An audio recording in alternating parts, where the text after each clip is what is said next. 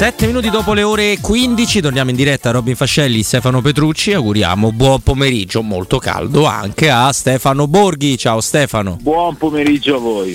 Ciao Stefano. Stefano, noi eh, abbiamo utilizzato il blocco precedente per eh, ricordare mm, un amico per quanto mi riguarda, a me personalmente, un grande romanista per i nostri ascoltatori, un grande giornalista e un grande collega di, di Stefano, tuo come era ovviamente Andrea Porgatori, quindi ti, ti, utilizziamo per rientrare no, nel, nel, profano dopo, dopo, il sacro, per rientrare nel mondo del calcio, sicuri però che, insomma, che ti associ a... Non hai sentito il nostro omaggio, ma non ho dubbi. No, no, ma indubbiamente mi, cioè, mi, mi ha toccato molto la notizia. Io non lo conoscevo personalmente, l'ho sempre molto ammirato perché eh, definirlo un collega mi sembra quasi fuori posto. Eh, siamo cresciuti eh, all'interno di una, un sogno di fare i giornalisti con dei punti di riferimento molto precisi e io credo che eh, Purgatori sia stato assolutamente uno di questi, nella misura in cui non voglio poi usare parole eh, che possono suonare di circostanza o vuote perché appunto non lo conoscevo, però eh, io credo che specialmente al giorno d'oggi il messaggio di un giornalismo fatto con coraggio, eh, con eh, spirito di sacrificio e votato completamente alla ricerca della verità per il pubblico sia assolutamente la mappa da dare a chi come noi tenta di fare questo mestiere e chi è ancora più giovane sogna di poterlo fare. Eh, è bello fare giornalisti, è una vita particolare, ma è soprattutto un dovere e il dovere nei confronti della verità. Credo che Purgatori abbia, abbia dimostrato con, con, la sua carriera eh, e poi penso anche con la sua vita, almeno per come viene raccontato da, da chi lo conosceva, eh, che, che è una missione vera e propria con tutti gli oneri e gli onori. Mi sento di dire solo questo. Eh, hai fatto bene e ti ringraziamo anche per l'averlo fatto con, con noi, caro, caro, Stefano. Tornando veramente al, al pallone che rotola. Eh, io prima, eh, ti lascio subito a, a Stefano Petrucci, eh, però ho fatto una cosa che può sembrare una provocazione, ma che però non lo è tanto, perché se tu devi in qualche modo, non voglio dire lemosinare, magari è troppo, però fare un giro con il Paris Saint Germain perché per un fatto di liquidità, per un fatto di rapporto fra presidenti, Mendes... Eh, e devi andare a prendere e vuoi e pre- pensi di prendere Renato Sanchez consapevole che lo prendi mm. praticamente gratis anche se poi lo stipendio una parte gliela dovrai dare ecco io ho visto lo storico della vita di Renato Sanchez perché molti parlano dell'ultima mm. stagione al Paris Saint Germain io parlerei della sua carriera che non ha mai chiamato più di 24 partite mai neanche eh. da giovane io mi rifaccio mi faccio ridare Wijnaldum può sembrare una provocazione, ma Wijnaldum che salena tutta l'estate con la Roma, che non incontra la sfiga di, di, spaccarsi tutto prima dell'inizio della stagione, che è stato con noi già un anno, nel bene o nel male, può sembrarla, ma secondo me non lo è Stefano, che ne pensi? È uno spunto di discussione. L'anno scorso Veinaldum è stato per uh, più di metà stagione il rimpianto, dopodiché è stato la speranza. Alla fine è stato a, almeno in, in, certi giudizi che, che, sono stati messi anche un po' di pancia per il tipo di finale di stagione, è stato anche, anche un po' una delusione perché insomma non bisogna dimenticare quello che si diceva eh, un mese fa, ci si aspettava qualcosa di più. Eh, Renato Sanchez sono due giocatori un po' diversi. Io non lo so, eh, penso che Renato Sanchez l'anno scorso abbia sbagliato ad andare al Paris Saint Germain, perché Renato Sanchez è sempre stato un talento enorme, secondo me, veramente fuori dalla normalità. E non è mai riuscito a mettersi in moto fino in fondo. Ce l'aveva fatta perché veniva da un anno e mezzo mh, mm, finalmente eh, notevole. Andando al Paris Saint Germain, al di là dei problemi fisici, secondo me non ha fatto la scelta giusta. Si parlava tanto del Milan. Eh, fosse arrivato al Milan o in un club dove sarebbe stato messo eh, al centro della mappa, eh, ripeto, al netto di problemi fisici, parliamo solo del giocatore, secondo me avrebbe potuto dare continuità a questa sua esplosione finalmente avvenuta. Per cui oggi torna ad essere un filino un'incognita dopo una stagione del genere, però eh, tutto ruota attorno a che tipo di centrocampo si vuole fare, che tipo di giocatore si vuole prendere. Eh, so, sono due giocatori mh, diversi, eh, non opposti, però secondo me eh, con Awar, con un mediano, con Pellegrini, cioè, entrando in questo roster, il Renato Sanchez dell'Ille è un giocatore che può fare tanta differenza, tanta differenza anche nei movimenti col pallone, tanta differenza nel, nelle soluzioni. Eh, non lo so, Veinaldum eh, l'anno scorso c'è stato e ovviamente l'infortunio ha, ha, segnato irrimediabilmente la sua avventura. Io potessi mettere un'altra pista Renato Sanchez, forse anche per, per simpatia nei confronti del tipo di giocatore che è e che potrebbe essere, forse la metterei su di lui. Eh, Stefano eh, Petrucci, ovviamente, ti adesso ti lascio subito la parola. No, chiarisco a un amico che ce lo chiede che Wijnaldum non può venire in prestito. No, questo è un luogo comune del mondo del calcio perché si dice. Eh, ha ragione perché non avviene praticamente mai che il giocatore che nell'ultimo anno di contratto non può andare in prestito. In realtà non è così, ci può andare assolutamente con l'autorizzazione del club, ma è una cosa che non viene praticamente mai praticata perché il mm. giocatore vuole avere la garanzia ovviamente, quindi è difficile che vada a giocare una squadra sapendo che poi si ritrova eh, praticamente sul mercato a meno che non, non venga prolungato, ma non c'è nessuna norma che vieta di prendere giocatori in prestito nell'ultimo anno di contratto. E poi potrebbe trovare un accordo con la Roma, eh, con un prolungamento anche di un anno solo e risolto, sarebbe il problema risolto. Ma insomma, eh, vediamo. Ecco, intanto ringrazio eh, Stefano che ci ha dato un raggio di luce con, la, con, quel discorso su Renato Sanchez, perché qui la preoccupazione sulla sua condizione fisica, non solo la qualità assoluta del giocatore, è grossa. Ma volevo rifarmi a una cosa che, che aveva detto eh, Robby prima. Eh, Stefano, se non ti, fa, non ti ha fatto pensare anche te il fatto che su un giocatore, per carità, assolutamente importante eh, che io ancora spero che possa, anche se mi sembra ogni minuto che passa più lontano, eh, parlo di Morata, possa venire a, a, giocare con la Roma. Però che con un giocatore con le caratteristiche di Morata, anche l'età di Morata, i costi di Morata, si, ci, ci sia la, la, l'accapigliamento di una squadra che ha bisogno solamente di un centravanti come la Roma, ma anche della squadra che ha vinto più scudetti di tutte, non parliamo degli ultimi anni che è la Juventus e di quella che potrebbe essere la favorita con il Napoli l'anno prossimo che è l'Inter. Eh, questo se non non sia un po', questo diceva Robby, lo specchio no, della situazione del calcio italiano, che diventa un'occasione eh. anche un giocatore che comunque costa 20 milioni, con un ingaggio importante e soprattutto ha 31 anni, poi per carità di uno, un formidabile giocatore, ma insomma non è Lewandowski o Benzema a 25 anni, ecco, insomma è, è quel, cioè, sono questi i profili, del, o sei d'accordo sul fatto che magari quel calcio italiano oggi è soprattutto questo? Viene... Ma eh, sì, è un discorso che, che, viene quasi naturale fare, eh, ma non tanto per il tipo di giocatore, perché ripeto, Morata per me è un giocatore che, che può tornare utile a tutti e sai, cioè, non avendo molte cartucce da sparare, eh, la tendenza ad andare su quello che può essere definito usato sicuro o più o meno sicuro eh, è una tendenza prudente. No, io il, il discorso lo estenderei al fatto che cioè, n- secondo secondo me si perdono delle occasioni nel momento in cui poi non so se siano eh, discorsi esclusivamente giornalistici, ma è difficile che, che ci siano delle, delle invenzioni. Eh, no, quello che non capisco è che di, di giocatori ce ne sono veramente tanti eh, e di idee se ne possono avere veramente tante.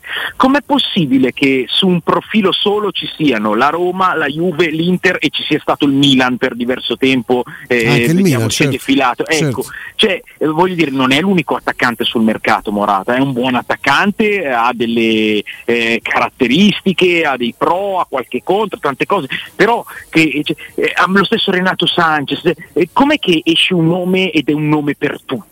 Eh, io, io, continuo a pensare, ed è veramente la mia tra enormi virgolette battaglia eh, del, del, momento dell'estate, eh, il coraggio e le idee. Ci sono giocatori giovani, ci sono giocatori da, da migliorare ci sono giocatori da scoprire e ci sono giocatori da lanciare. Eh, mi sembra strano che mezzo campionato sia su un solo attaccante, peraltro come dite voi eh, estremamente conosciuto. Eh, è questo, secondo me c'è la possibilità di, di fare tanti ragionamenti diversi, di rischiare magari anche qualcosina, ma la rischi lo stesso perché, eh, perché se no, eh, cioè se, non, se, non, ingrana il, il colpo eh, avresti comunque fatto un flop. È questo che, che, mi, che, mi, infastidisce un po', la, mm. la, sensazione che manchino delle idee. Manchino idee, e, sì, e questo non è accettabile secondo è me, vero. perché nel, nello scenario di oggi, con le possibilità che ci sono oggi, anche con le professionalità che ci sono oggi, perché noi in Italia abbiamo tanti scout veramente molto bravi, poi le dirigenze vadano su queste soluzioni un po', eh, un po troppo prudenti. Che quasi pigre, eh, quasi, pigre, pigre, vero? Quasi pigre, eh, perfetto, quasi pigre. È questo che, che a me infastidisce sì, un po'. Sì. Ma se vuoi, se vuoi ti butto un altro paio di cose che mi sono venute in mente mentre vi ascoltavo tutte e due su questo, su questo argomento. Una è che vo- molte volte gli, gli, ascoltatori, ma non soltanto i tifosi della Roma, di tutte le squadre si domandano, ma magari c'è qualche carta coperta, no? i famosi nomi mm. che, non, che, nemmeno il più bravo, nemmeno so, di, di, Marzio riesce a, a, trovare. E una volta era così. Que- negli ultimi anni a me sembra di no perché a me sembra che poi alla fine quelli che quelli vanno che, a Dama non sì, vanno sono quelli che quelli sono che usciti escono bravo esatto sempre sui giornali e questa è una cosa che mi è venuta in mente proprio mentre vi ascoltavo la seconda Stefano è che noi diamo la colpa al dire declino magari è troppo però a quello che era il calcio italiano i primi anni 2000 quello che oggi in particolare mm. rispetto alla Premier League soprattutto al 90% all'impedimento dovuto dai diritti televisivi e al non aver rifatto i famosi stati, no? Mm. Però secondo me tutto questo discorso che hai fatto te invece ha una percentuale abbastanza alta. Eh, anche questo discorso qua. Anche que, ma sicuramente, ma sicuramente cioè, eh, la, la, pigrizia, adesso il maestro come sempre ci ha, ci ha, piazzato lì il termine del pomeriggio, la pigrizia un po', un po c'è stata, un po' c'è stata. pigrizia anche a, a volte impazienza eh, o non, non, volontà, non possibilità di, di aspettare, di, di, di, lavorare nel migliore dei modi. Eh, ci sono stati anche esempi differenti differenti. Eh. credo che il Napoli dell'ultima stagione con Kim e Kvaratskhelia abbia, abbia dimostrato che, che, che insomma, le generalizzazioni sono sempre un po' superficiali. Però sì, però sì, e io credo che in questo momento storico, ripeto, con la qualità di certe professionalità che abbiamo, una bella svolta di questo tipo potrebbe essere, potrebbe essere il, la soluzione, la chiave, specialmente anche per rispondere al famoso discorso, arrivano i sauditi, mettono dei soldi, portano via i giocatori, e, però prima il problema è che non, non c'erano soldi, adesso arrivano i soldi e il problema è che ti portano via il giocatore, eh, ma muoviti in, in questo scenario, ripeto, quest'estate abbiamo visto diverse manifestazioni giovanili, mondiale under 20, europeo under 21,2021, Europeo Under 19, ehm, ci sono anche le tanto bistrattate snobbate altre coppe europee, secondo me la Conference League e l'Europa League in questo senso sono degli splendidi, delle splendide vetrine di giocatori che poi però vanno lavorati, eh, vanno migliorati, vanno eh, esaltati e vanno portati al loro massimo, mh, mm, perché dietro ci deve essere sempre tanto lavoro però l'unica cosa di cui sono veramente sicuro è che non manchino calciatori nello scenario internazionale e, e che oggi ci sia una facilità enorme rispetto a prima per, di poterli vedere. Oggi io che non faccio di mestiere lo scout ma faccio il giornalista ho la possibilità di vedere qualsiasi partita che si giochi nel mondo e quindi cioè, eh, voglio dire Senti, secondo a, me gli strumenti ci sono eh. Stefano a questo proposito cioè, ne, ce n'ha parlato una cioè, l'avevamo già visto almeno personalmente l'avevo visto un paio di volte e ce n'ha parlato un nostro ascoltatore un amico che ci chiama spesso un certo Walter che eh, se, detto Varte si diverte sì, da segnalazioni questa è una segnalazione di un giocatore che Transfermarkt quota 30 milioni di euro quindi insomma mm. diciamo che è un giocatore che si conosce Gabri Veiga di cui tu saprai sì. ovviamente morte vita sì. morte per eh, ma sì. è bravo come, come sei, tanto sì. vedo che in 2002 è una cosa... Tra l'altro aggiungo Stefano che interessa e anche parecchio, poi vediamo là, al Napoli. Sì, sì, sì, sì, è uno di quei, di quei talenti che ti dà la sensazione di essere predestinato, ma predestinato non c'è nessuno, ma di, di avere dei, eh, de, delle qualità superiori rispetto anche alla categoria di talento. È un ragazzo che ha un compendio di caratteristiche applicato oltretutto a un ruolo eh, cruciale perché Gabri Vega è un trequartista mezzala. Nel calcio di oggi questi giocatori sono sempre più ricercati perché è l'evoluzione del tre quarti ed è la, la sublimazione del centrocampo a tre. È un ragazzo che deve ancora completarsi. E poi segna, eh, eh stavo segna, vedendo. Segna, no, no, segna fa, ha una qualità cristallina, è veramente un, un, giocatore che ha anche una struttura fisica da, da, da calcio moderno, perché oggi si, si, guarda molto anche a quello eh, nel, nel, centrocampo. Facevo un ragionamento proprio sul, sulla nostra Italia Under 19 eh, che, che, ha vinto l'Europeo, adesso ci arrivo, però questo ha, ha la struttura per essere preso in considerazione già in, in, immediatamente, diciamo, ma ha una qualità, un'inventiva, una creatività e anche una concretezza che secondo me è un prospetto veramente tanto, tanto importante. Eh, il ragionamento sul fisico riguardava Azza eh, che mi è piaciuto tanto mm. in questo europeo under 19, mm. eh, però poi ne vai a parlare con, con, con gli addetti ai lavori o comunque ne, ne, vai a parlare e subito il discorso casca sul fisico, perché io dicevo, ne, ne parlavo in, in, in, in, totale tranquillità, dicevo, cioè, a me eh, piace molto perché oltre ad essere uno che va a scegliersi lui la posizione in campo, mi sembra che abbia veramente tanta intelligenza calcistica che è una dote oggi non, non, così, non, non così, sviluppata. Eh, e sì però il fisico, e sì però il fisico, è vero, è vero, è vero, però l'intelligenza calcistica in un calcio che sta anche tornando molto al discorso soprattutto in Italia dell'uomo contro uomo, dell'uno contro uno, avere un giocatore del genere che ti porta a spasso il marcatore, che sa saltare e che sa prendere le scelte giuste, secondo me può anche meritare un minimo di rischio sul, per il fatto che, che, che, è un brevilineo. Mentre sempre in questa discussione eh, emergeva invece il nome di, di, Pisilli, che a me piace tantissimo, e veniva considerato eh, magari un po' più pronto proprio per la struttura fisica. Eh, questo per dire che veramente cioè, eh, conoscendo e guardando il calcio si può ragionare davvero su tanti profili, su tante situazioni. Poi la, la, ricetta per fare le cose bene eh, piuttosto che male non esiste, altrimenti tutti farebbero la squadra fortissima. Eh, c'è sempre la percentuale di rischio, però le, le, idee e la conoscenza dello scenario secondo me è, è imprescindibile.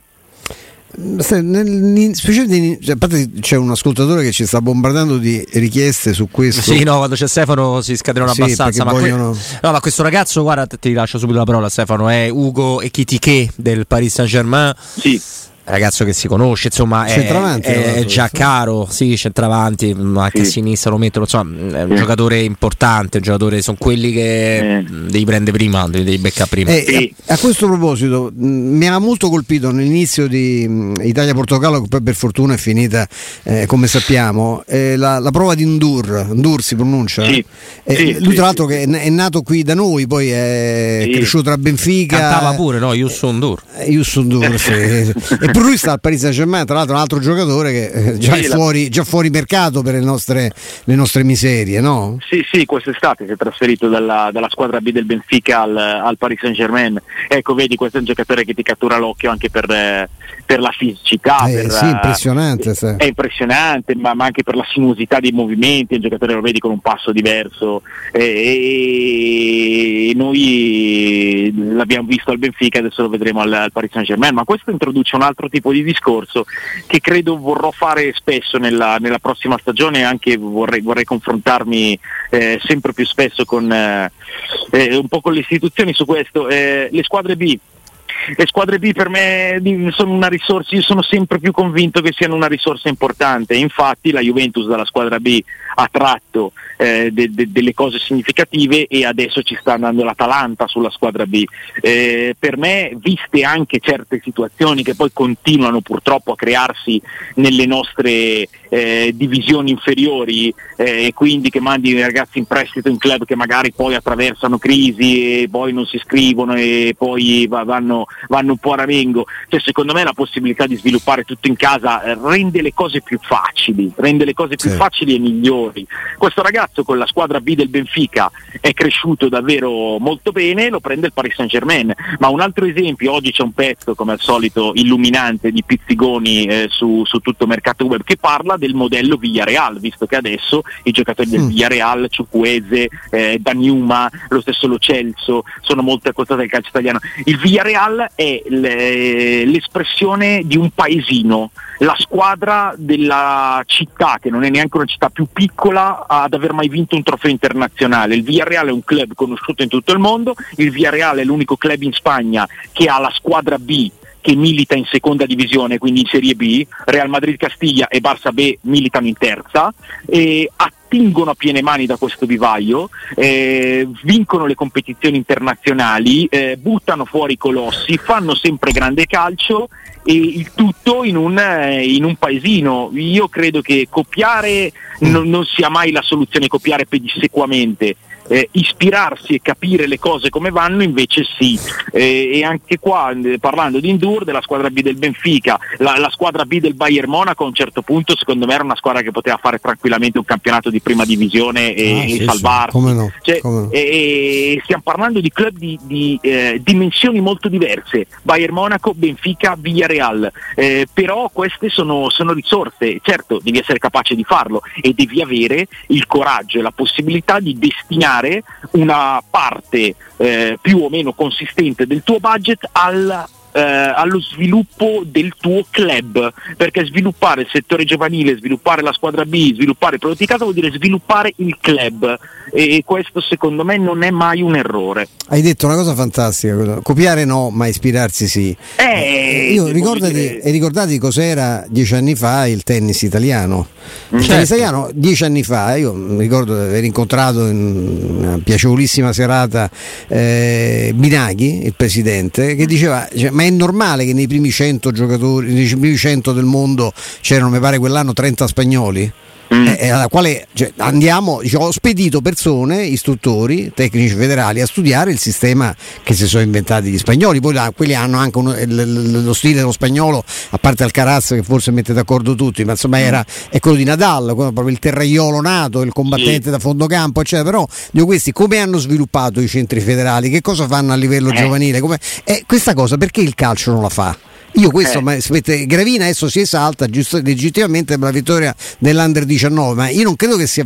Sono, è una nazionale che è figlia comunque del lavoro che fa qualche club, non è certo figlia del lavoro, del non lavoro che fa la federazione, perché se non si parte da lì, copiamo quelli che hanno, che hanno questo tipo di risultati, andiamo a vedere quali sono le realtà che funzionano e vediamo come crescere. Poi purtroppo, perché se non partiamo adesso non arriviamo manco tra dieci anni, questo è, questa è la, ma da quel dì che dovevamo essere partiti, visto che sono due volte che non ci qualifichiamo qualifichiamo per i mondiali. Cioè il calcio an- dovrebbe rinascere da lì, andando a prendere sì. come modello do- dove funziona.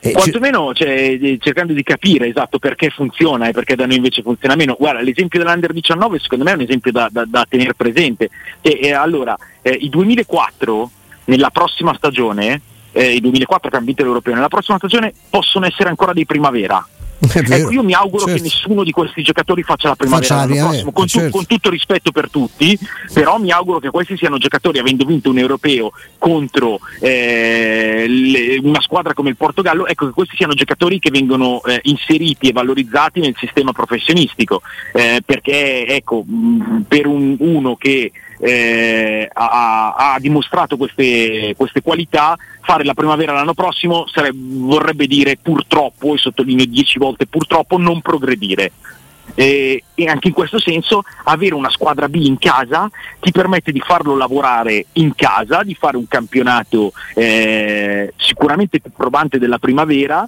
eh, di, di, monitorare da vicino e di anche in, indirizzare il suo sviluppo, perché poi magari va in un club che per necessità deve far giocare qualcun altro, deve farti giocare per forza, oppure poi per necessità anche di obiettivo eh, ti va a snaturare in un altro ruolo, così c'è Farlo in casa è meglio, è chiaro, costa, costa un investimento, ma secondo me non, cioè, vedo difficile un investimento più virtuoso perché più soldi investiti su te stesso di quelli di coltivare i tuoi talenti in casa io non ne vedo. Eh.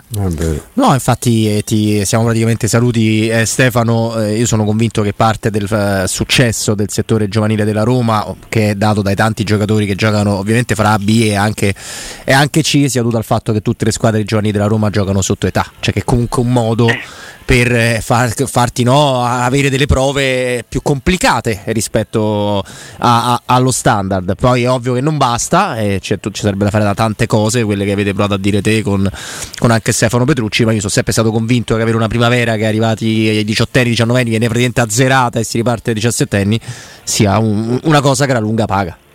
Ma eh, penso anch'io, soprattutto mandare questi ragazzi di 19 anni, cioè Faticanti, capitano del, dell'Under 19, mi sembra un ragazzo pronto per, uh, per confrontarsi con, con, il calcio vero. Eh, Esposito è stato il centravanti dell'Under 20 che arriva in finale mondiale, il centravanti dell'Under 19 che vince l'Europeo e questo è un ragazzo pronto per giocare, no? Assolutamente, eh, sì. e, possiamo, e, possiamo, fare tutta la lista. Eh, vediamo, vediamo, però eh, ripeto, mh, mm, eh, secondo me delle, delle linee eh, quantomeno da interpretare, da seguire ci sono, poi però bisogna volerlo fare e avere il coraggio eh, di, di, di, investire risorse e anche rischi su quello che ti può portare direttamente dei benefici, eh, magari non solo nel breve termine ma sul medio e sul lungo.